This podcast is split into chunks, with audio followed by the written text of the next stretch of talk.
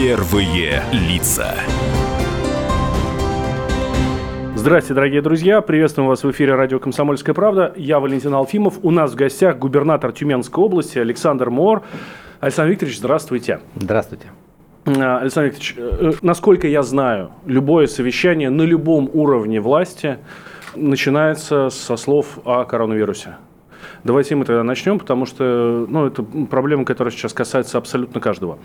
Как у вас в регионе, в Тюменской области обстоят дела с коронавирусом? Ну, ситуация, наверное, как и в большинстве регионов, э, напряженная, но при этом в последнее время, э, месяц, последний месяц, мы отмечаем позитивную динамику по снижению количества заболевших, но самый главный показатель, по которому я оцениваю ситуацию, это количество занятых коек в моноинфекционных госпиталях, ну и, соответственно, количество больных, тяжело больных, которые у нас в реанимации и на ИВЛ.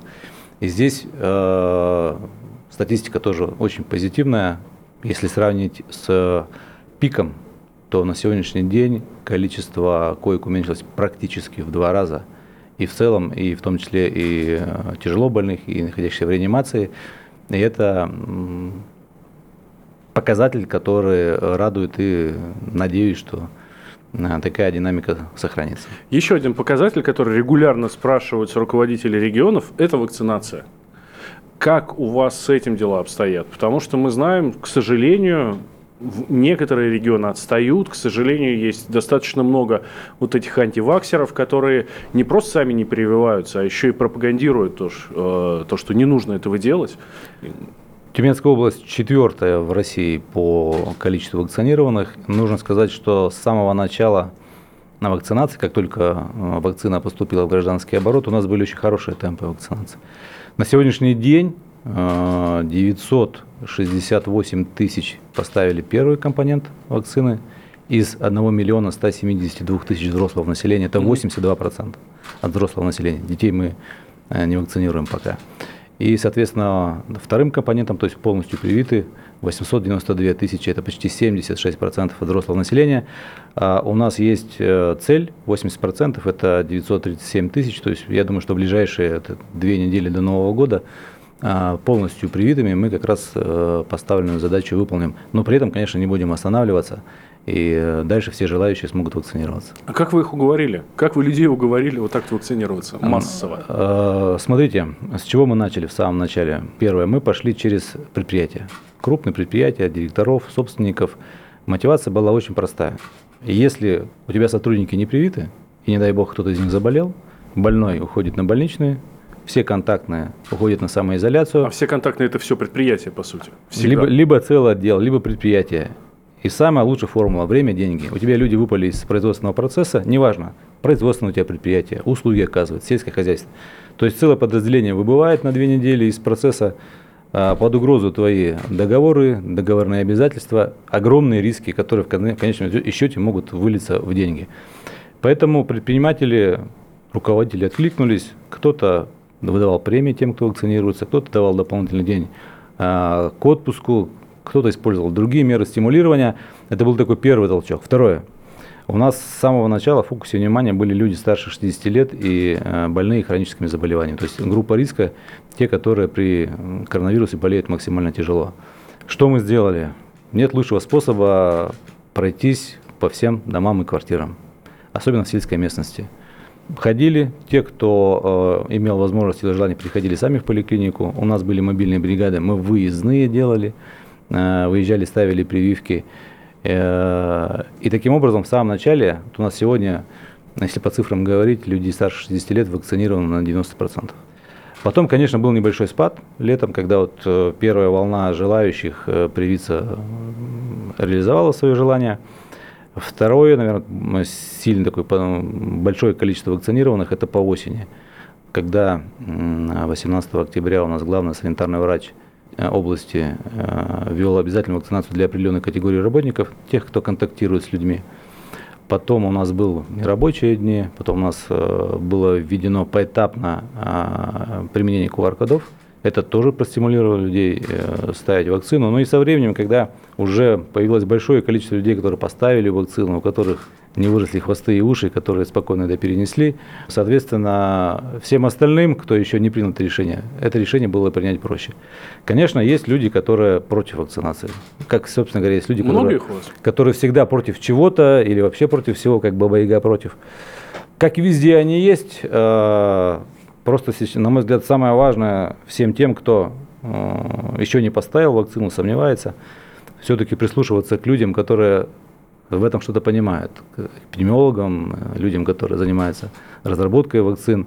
И самое главное, прислушиваться к официальным или проверенным источникам, а не слушать и не читать всякую чушь и ерунду, которых, к сожалению, много пишут. А как вы вот с этими антиваксерами поступаете? Э, э, э, уговариваете их? Может быть, какие-то меры административного воздействия на них? есть? Или Знаете, достаточно просто ну, нормального разговора человеческого? Очень много занимаемся, безусловно, как бы пропагандой, используя разные каналы и разные способы.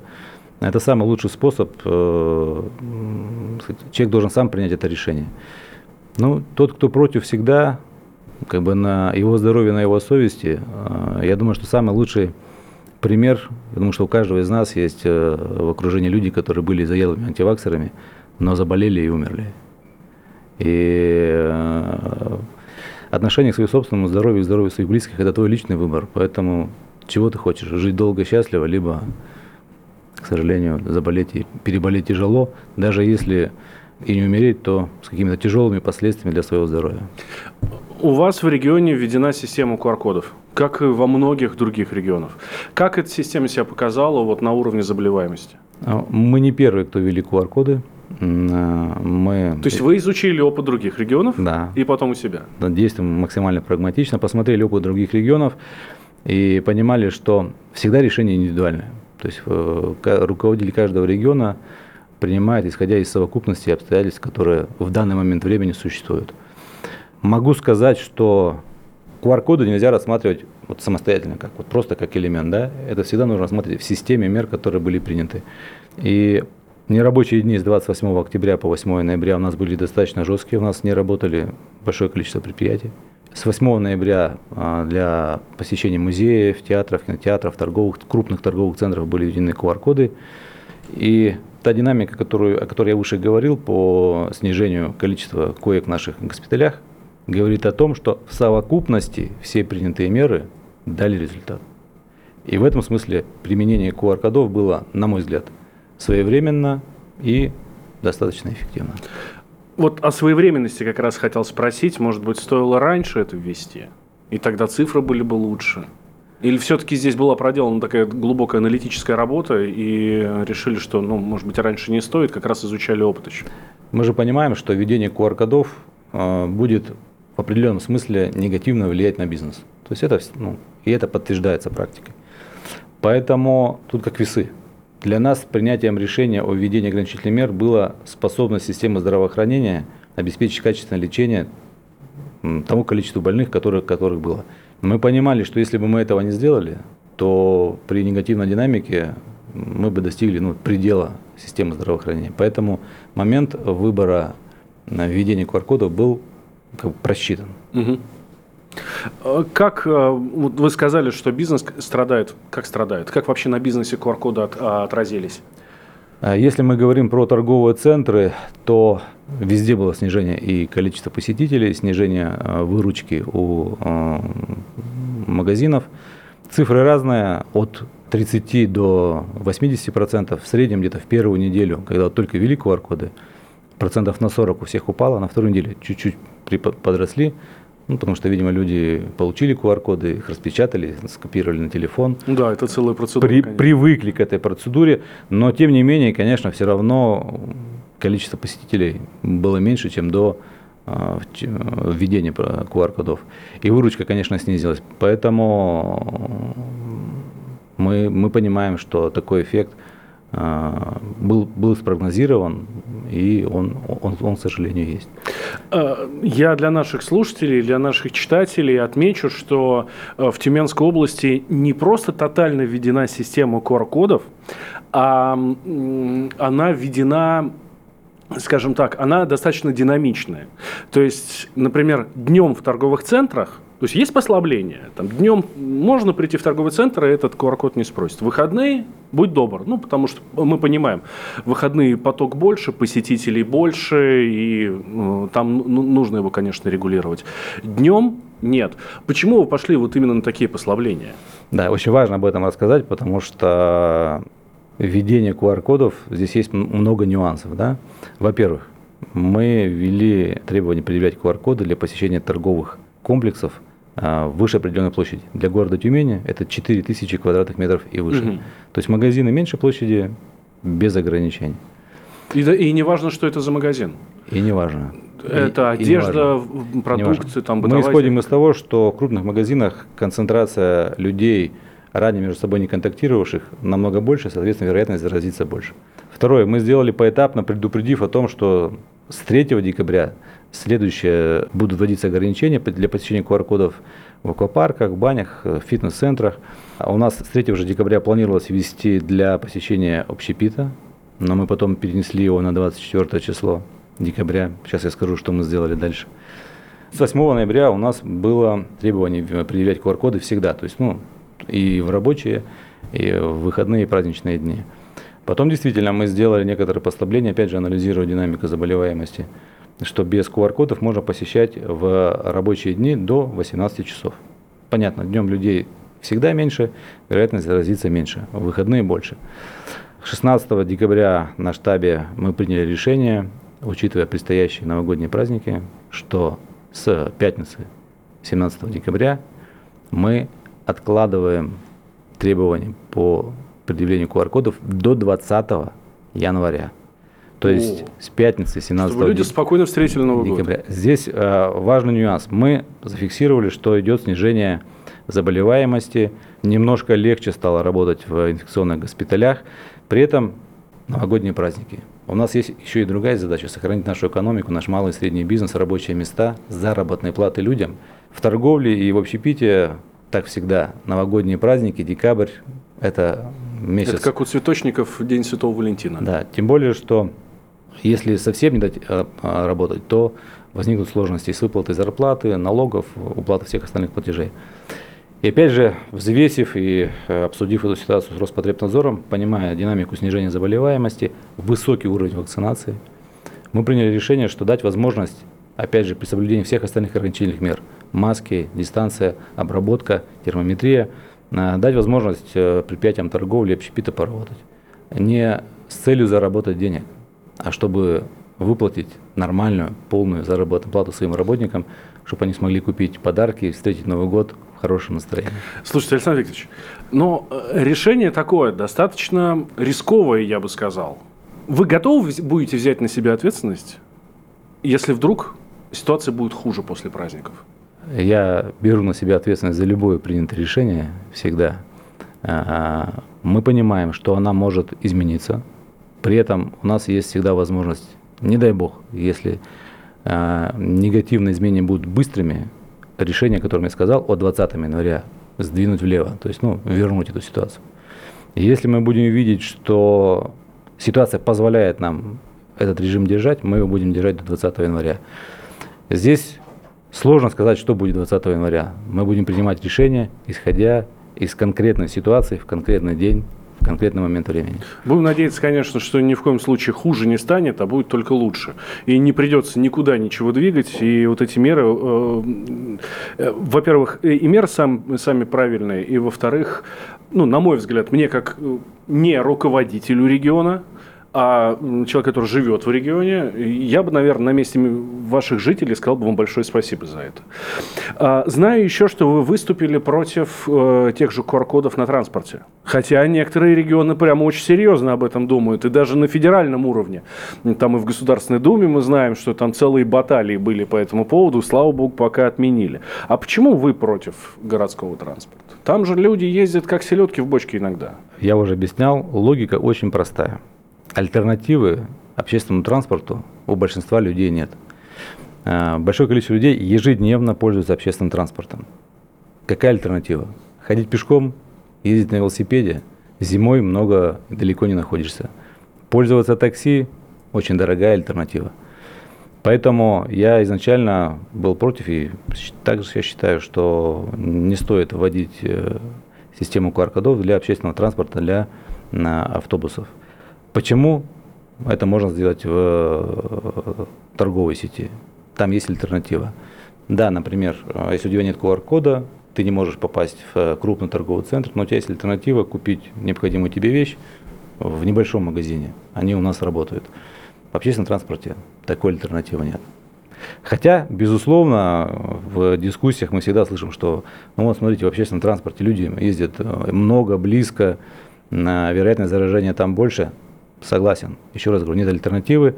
Просто мы должны требовать э, от э, пассажиров носить маски, требовать от владельцев автобусов их своевременно обрабатывать для того, чтобы снизить вероятность заражения. Я бы сравнивал это с платными и бесплатными дорогами. Да? Ну, почему нельзя строить там платную дорогу между двумя городами, между которыми вообще дорог нет? Потому что нет никакой альтернативы. Да, да. Здесь, конечно, точно так же. А, давайте к экономике немножко перейдем. Да? Тюменская область в числе первых подала заявки на инфраструктурные кредиты. Выделено, ну, на ваш регион выделено 6,5 миллиардов рублей. Это куда?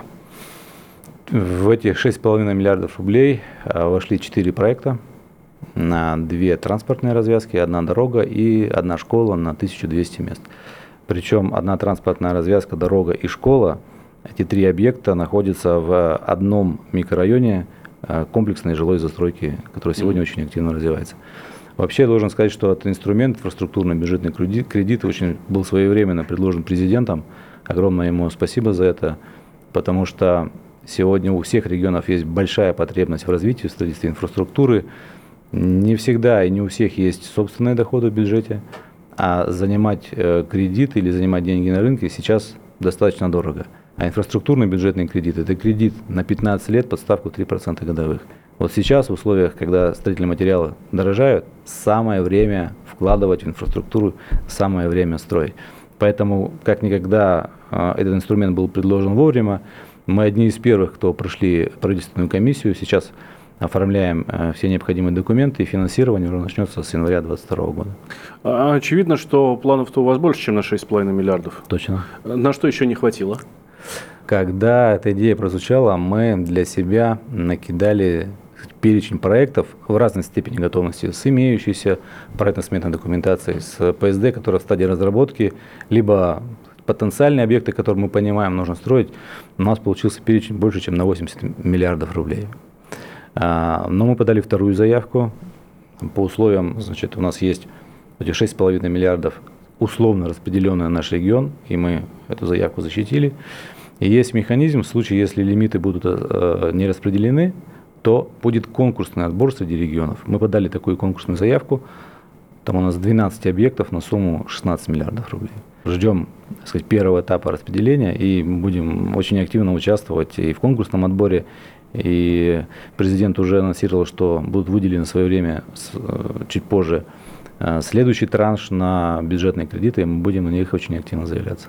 У меня есть небольшая справка, где говорится, что в этом году Тюменская область третья в рейтинге инвест-привлекательности. А, будете бороться за первое место или ну, достаточно того, что есть? Мы были первыми в 2018 году. Конкуренция в рейтинге очень высокая. А если посмотреть на первые 15 регионов и их баллы, то все находятся рядом с друг другом. Любой может стать первым, любой может стать вторым и третьим. Еще раз говорю, конкуренция очень высокая. А, очень важно, что рейтинг не просто для рейтинга, это же оценка бизнеса инвестиционного климата. Нужно сказать, что мы в 2019 году были на 12 месте – и сделали большую работу над ошибками, потому что рейтинг состоит из группы показателей. У нас серьезно подзападал показатель по контрольной надзорной деятельности. А мы совместно с опорой России, с деловой Россией провели ряд мероприятий, и по этому показателю существенно приросли по оценке самого э, нашего предпринимательского сообщества. Безусловно, мы будем делать все для того, чтобы быть в лидерах, а, потому что этот ежегодный рейтинг – Итоги его подводятся на Петербургском экономическом форуме. И для многих компаний, которые принимают решение об инвестировании, этот рейтинг имеет определенное значение для того, чтобы определить свою стратегию по конкретному региону. А, будем а, усиливать наши позиции, в которых мы и так сильны. А, будем Это какие? У нас хорошие, хорошие оценки по инфраструктуре поддержки предпринимательства. У нас хорошая форма поддержки для крупных инвестиционных проектов. У нас есть богатый опыт работы по развитию малого и среднего предпринимательства, по взаимодействию, по оценкам. Хорошие муниципальные команды. Собственно говоря, сегодня и многие регионы, наверное, делают э, похожие, одинаковые усилия, потому что большая конкуренция сегодня среди российских регионов за инвесторов, в первую очередь за российских. Э, поэтому будем, безусловно, изучать опыт лидеров, а такие есть, мы периодически выезжаем, изучаем, подсматриваем и э, будем бороться за то, чтобы быть э, в топ. Не знаю, будем в тройке или не будем в тройке. Иногда, знаете, э, план ничто, планирование все. Поэтому само стремление улучшить инвестиционный климат не менее важно, чем место в рейтинге. Еще по экономике у вас хорошие показатели по экспорту. Опять же, в моей справке тут говорится, что за 9 месяцев поставили продукции на зарубежные рынки почти на миллиард долларов США. Угу. А что вы поставляете на зарубежные рынки? Что идет из Тюменской области? наверное, процентов 60 от, от этой цифры – это продукция нефтехимии, это продукция Сибура, Запсибнефтехима, Тобольск нефтехима, но при этом растет экспорт не только нефтехимической продукции.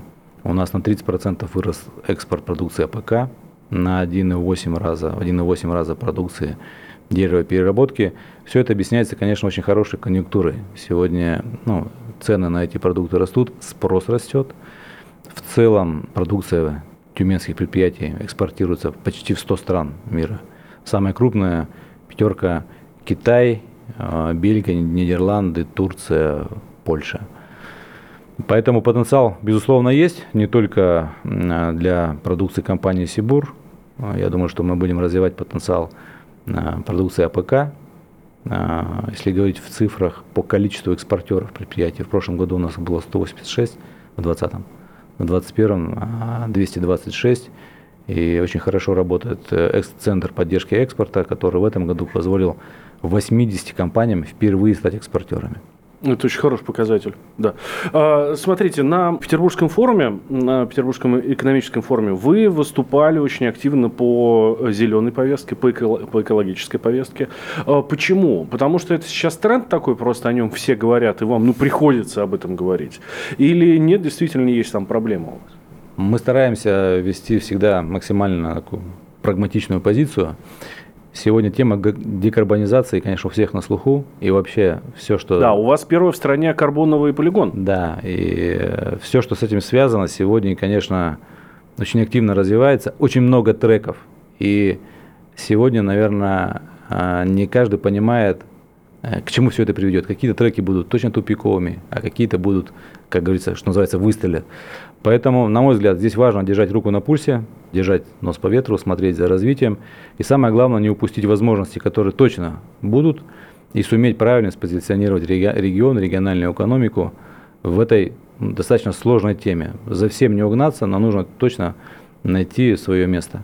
Поэтому, когда э, Министерство науки и высшего образования выступило с такой инициативой создания карбоновых полигонов, мы фактически первыми вместе с министерством с нашим партнером Сибуром на базе Тюменского государственного университета создали такой карбоновый полигон. Какая цель? Очень простая. В Тюменской области, да, на всей территории России очень большое биоразнообразие. Каждая биосистема имеет э, разную поглотительную способность. Парниковых газов, разную способность их выделять. Очень важно разработать методику оценки этих способностей, а, а потом эту методику верифицировать, чтобы она была принимаема за рубежом потому что важно учитывать, сколько ты поглощаешь газа, сколько выделяешь, для того, чтобы получить баланс в плюс либо в минус. Мы планируем, что и в э, городе Тобольске, во втором городе Тюменской области по численности, недалеко от Сибура, мы также еще один полигон откроем, потому что там немножко другие экосистемы, уже для того, чтобы оценивать их э, способности. Еще про климат. В этом году многие российские регионы снова столкнулись с природными пожарами. Слава богу, не так, как в прошлом году, когда вот был Иркутск, Красноярский край, там Тулун, мы все это видели. Ужасная, конечно, ситуация совершенно. Вот. Очевидно, что мы горим не просто так. Ну, мы, в смысле, Россия. Да? Надо что-то делать, надо что-то менять. Тюменская область проводит какие-то шаги, движется в каком-то направлении здесь. Для нас этот год, 21 был, конечно, самым трудным за всю последнюю историю наблюдения с точки зрения пожарной, лесопожарной ситуации. Как говорят, состоялся идеальный шторм, когда все негативные факторы сошлись в одном. Только сошел снег, 15 апреля первый пожар, сразу же наступила теплая, даже жаркая по нашим меркам погода. Ни капли дождя два месяца и очень высокая ветровая нагрузка, 15-25 метров в секунду, причем днем и ночью. И, конечно, в таких условиях э, тушить лесные пожары очень сложно. При таких погодных условиях, если мы посмотрим опыт других стран, лесные пожары возникают везде. И в Европе, и в США. Безусловно, мы из этого опыта вынесли уроки. И к пожароопасному сезону 2022 года уже готовимся с учетом всех выводов, которые мы для себя сделали. Закупаем необходимую лесопожарную технику. В этом году был какой нюанс – высохли почти все болота, угу. которые раньше никогда не горели. Но если горели, то тушить их было очень просто. Выходит гусеничная техника, едет по кромке болота, придавливает камыш, получается естественно разделительная полоса водная. Сейчас техника выходит, а в болоте сушь. И вся эта трава многолетняя наросшая, это как порох, который горит и под действием ветра распространяется со скоростью, с очень высокой скоростью. В таких ситуациях вот невозможно отдельному, отдельно взятому региону иметь количество людей, количество техники, способной самостоятельно потушить в таких природно-климатических условиях эти пожары. Здесь очень важно межрегиональное маневрирование. Собственно говоря, мы так и поступили. У нас 15 апреля был первый пожар, мы уже 20 апреля начали привлекать э, пожарных десантников соседних регионов. Мы мобилизовали 450 человек. А параллельно начали привлекать дополнительно вертолетную технику, потому что в болотах тушить пожары а, только наземными силами очень сложно. Нужна поддержка с воздуха, и у нас 8 вертолетов с водосливными устройствами одновременно работали в разных, в разных территориях. Это очень хорошо помогало, потому что а, короткое плечо, быстрая доставка воды, эффективный сброс с воздуха, но это тоже очень ювелирная работа, там э, вертолетчики это просто пилоты асы, которые сверху точно в место попадают водой. У нас работал э, один самолет э, МЧС для тушения лесных пожаров. И, конечно, потом мы привлекали группировку МЧС, профессионалов. Я думаю, что такая, такое маневрирование, ну, оно максимально себя оправдывает. Угу. У нас регионы не горят все одновременно. У нас страна большая, от юга на север и на восток. Лето приходит постепенно. Поэтому есть возможность профессиональной группировкой маневрировать в зависимости от складывающейся пожарной обстановки. А, поэтому для, что, что мы еще для себя делаем? Мы закупаем сейчас э, беспилотные летательные аппараты. Очень хорошо себя Для пок... разведки, да? А, они очень хорошо себя показывают не только с точки зрения обнаружения а, пожаров своевременно, они хорошо работают на обнаружение не, а, незаконной заготовки леса, против браконьеров, но с точки зрения выявления пожаров очень эффективно. Они работают и днем, и ночью. Э, ведь что важно для пожара? Вовремя его определить, точное место дислокации и быстро направить средства для тушения. Особенно в ночной период, когда ну, человек визуально это не видит, из самолета очень сложно посмотреть. Поэтому беспилотники будем использовать как раз для того, чтобы оперативно а, определять местоположение, оперативно определять направление движения пожара, если идет высокая ветровая нагрузка. Потому что а, руководитель тушения пожара должен точно определить, где выбросить десантников, как расставить силы и средства, чтобы максимально эффективно а, локализовать пожар, ну а потом уже его потушить. Ну, конечно, немножко перерабатываем наши планы, внутренние планы маневрирования силами и средствами, немножко уточняем планы привлечения сил из других регионов, опять же, с учетом вот этого тяжелого, тяжелого года. Дай бог, чтобы в следующем году нам этот опыт не пригодился. Э, давайте о хорошем, о Давайте. туризме. Давайте. Вот. А, действительно, в последние годы Тюменская область активно себя продвигает как регион привлекательный для туристов. Судя по цифрам, все в порядке. Люди едут. А куда едут? Что вы сделали за последние там, несколько лет для того, чтобы действительно люди поехали? Я думаю, сейчас э, слушатели слушают нас, и многие думают, Тюмень, да, туристический да, да. регион, о чем они говорят? Действительно, э, с точки зрения конкуренции с другими российскими регионами, которые, ну, большинство из нас, из нас, большинство из нас знают как туристические, Сочи, Краснодарский край, Алтай, там, Камчатка, Калининград, в минеральные воды, кавказские минеральные воды. Тюмень, конечно, в этом ряду не очень популярна. Но мы много лет назад взяли для себя ориентир развития туризма. Да, это было непростое, сложное решение, многие тоже в это не верили. Но результаты, которые мы сегодня имеем, а самое главное, перспективы, на которые мы рассчитываем, говорят о том, что мы сделали правильную ставку в свое время. 19 до пандемийный год больше трех миллионов туристов посетило Тюменскую область. 2020 год, конечно, были серьезные ограничения, было падение, 60% от, от этой величины. 2021 год уже полегче, 90, где-то 95% по итогам года будет посещение туристов. На что мы делаем ставку? Первое на развитие инфраструктуры гостеприимства. Угу. Как говорится, у вас не будет второго повода произвести первое впечатление. А в этом году, благодаря компании Сибур, открылся новый аэропорт в городе Тобольск. А, нужно сказать, что Тюмень первый российский город за Уралом, исторически первый. Город Тобольск второй, он через год был создан. Но немногие знают, что город Тобольск был первой столицей Сибири. Он был столицей Сибирской губернии, которая располагалась от Пермского края, включая Аляску. Это был столичный город. Э, в Тобольске единственный каменный Кремль за Уралом. Большое количество памятников, большое количество музейных экспонатов, связанные с историей Сибири. И э, в этом смысле для нас Тобольск – жемчужина туристическая. Поэтому появление в Тобольске своего аэропорта – создаст возможность путешествовать в Тобольск напрямую. Немногие, кстати говоря, жители Москвы знают, что лететь до Тюмени из Москвы быстрее и ближе, чем до Сочи. 2 часа 15, 2 часа 30 минут. Ощущение, что Тюмень, и там, Тобольск, это где-то вот настолько там. Да, да, да, да, да, что... да, да, да. В 2018 году вышел фильм Тобол. Сначала был фильм. Было такое. Потом а, на Первом канале показывали сериал 8 серий про Тобол.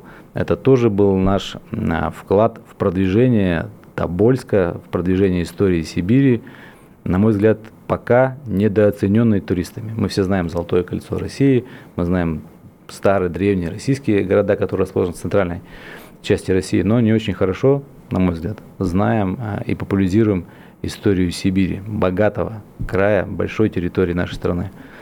Поэтому для нас Тобольск как э, историческо-познавательный э, туризм-центр, угу. духовный центр Сибири.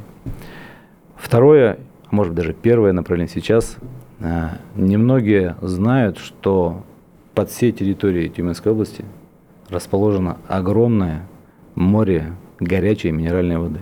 Так. 70 миллионов лет назад на территории западно-сибирской низменности был океан. Потом в силу тектонических изменений вода ушла под землю, и сегодня на глубине километра в любом месте будет скважину, на, на поверхность идет а морская, теперь уже минерализованная вода, температура плюс 38 до 50 градусов.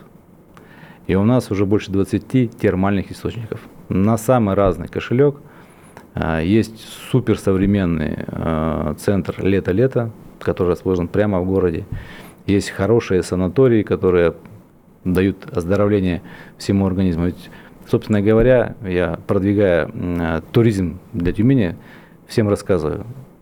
Тюменской области родился Петр Ишов, который угу. написал сказку про конька Горбунка. Помните, как там, а, значит, э, искупаться в трех водах? Холодной, да, горячей да. и в молоке. Молоко, кстати говоря, у нас самое вкусное. Поэтому можно приехать в Тюмень, искупаться в горячей воде, в холодной, попить нашего молока и оздоровиться. Для нас развитие геотермальных курортов одно из направлений. В прошлом году, в 2020, несмотря на всю пандемию, в ноябре э, вместе с руководителем Ростуризма Зариной Валериной Дагузовой мы открыли официально первый термальный сезон в России. Угу. И забронировали за Тюменью звание столицы термальных вод России.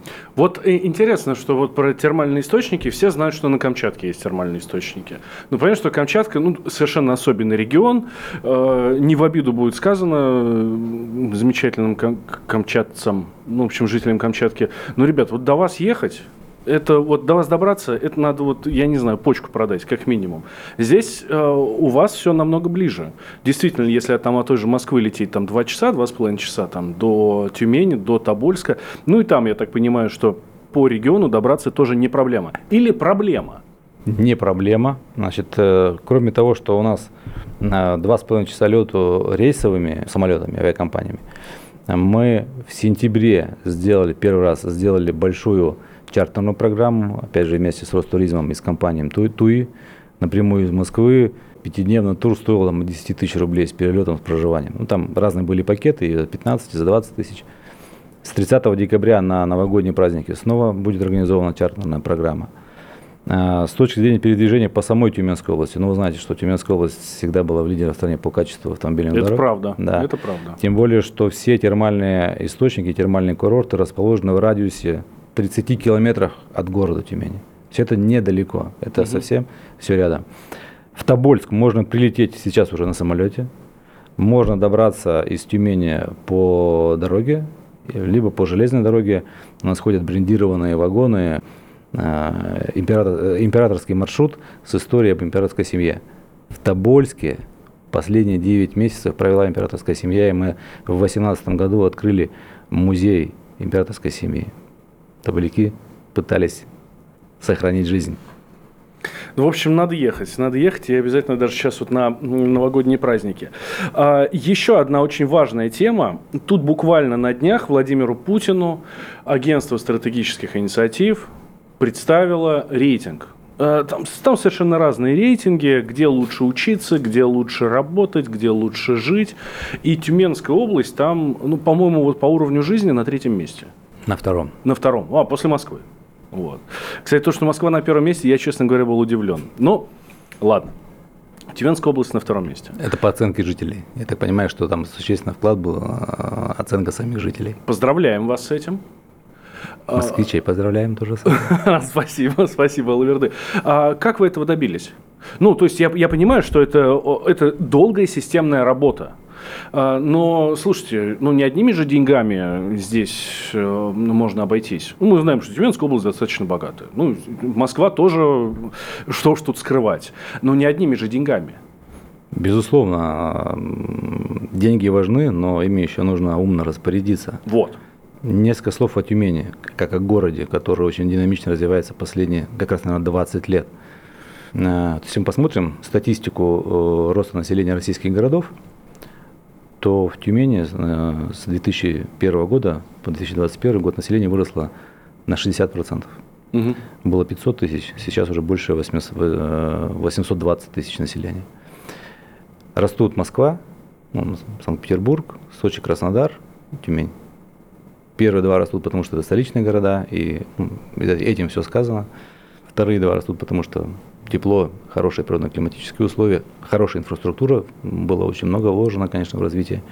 Тюмень город, э, население которого растет не потому, что он столичный, и не потому, что там тепло, а растет, на мой взгляд, потому что здесь созданы условия для создания семьи, для того, чтобы заниматься бизнесом, для того, чтобы расти детей, давать им хорошее образование.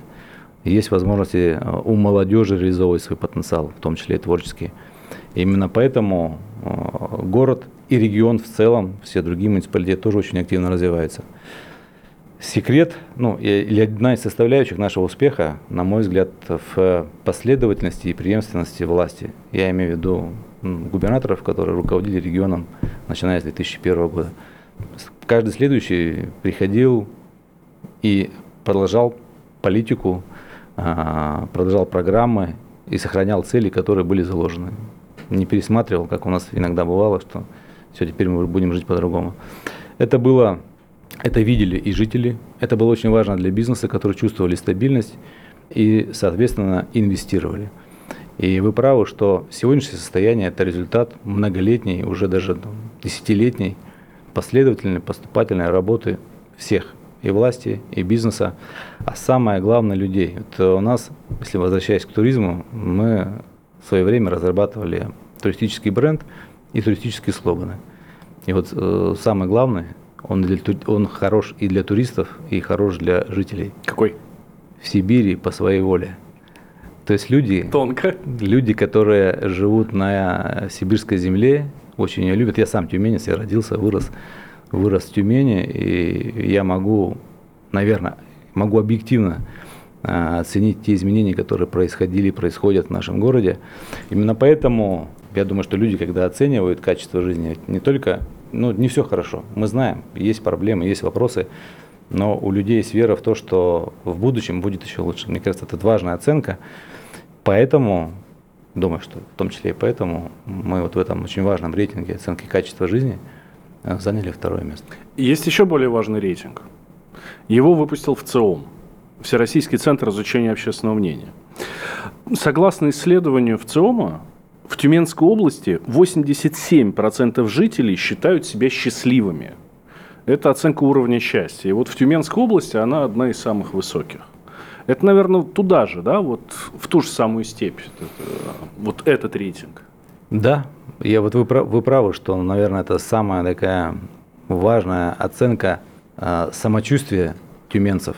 Ведь э, человек счастлив не только вот в моменте времени, да, он испытывает счастье, когда уверен в своем будущем, уверен в будущем своих детей, и это позволяет ему в том числе любить, ценить ту территорию, на которой ты живешь, и с душой и сердцем относиться к тому, что ты делаешь.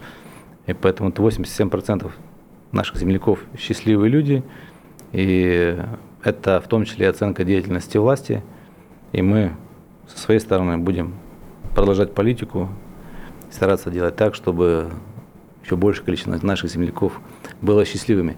И вот если вы задавали вопрос о том, как нам удалось э, ну, стать городом э, комфортным по условиям для жизни, регионом комфортным для жизни за, за эти годы, то могу сказать, согласитесь, что добиться таких результатов можно только со счастливыми людьми, людьми, которые любят свою территорию. Э, последний вопрос, наверное, достаточно важный. Как в регионе решается проблема бездомных животных, безнадзорных животных?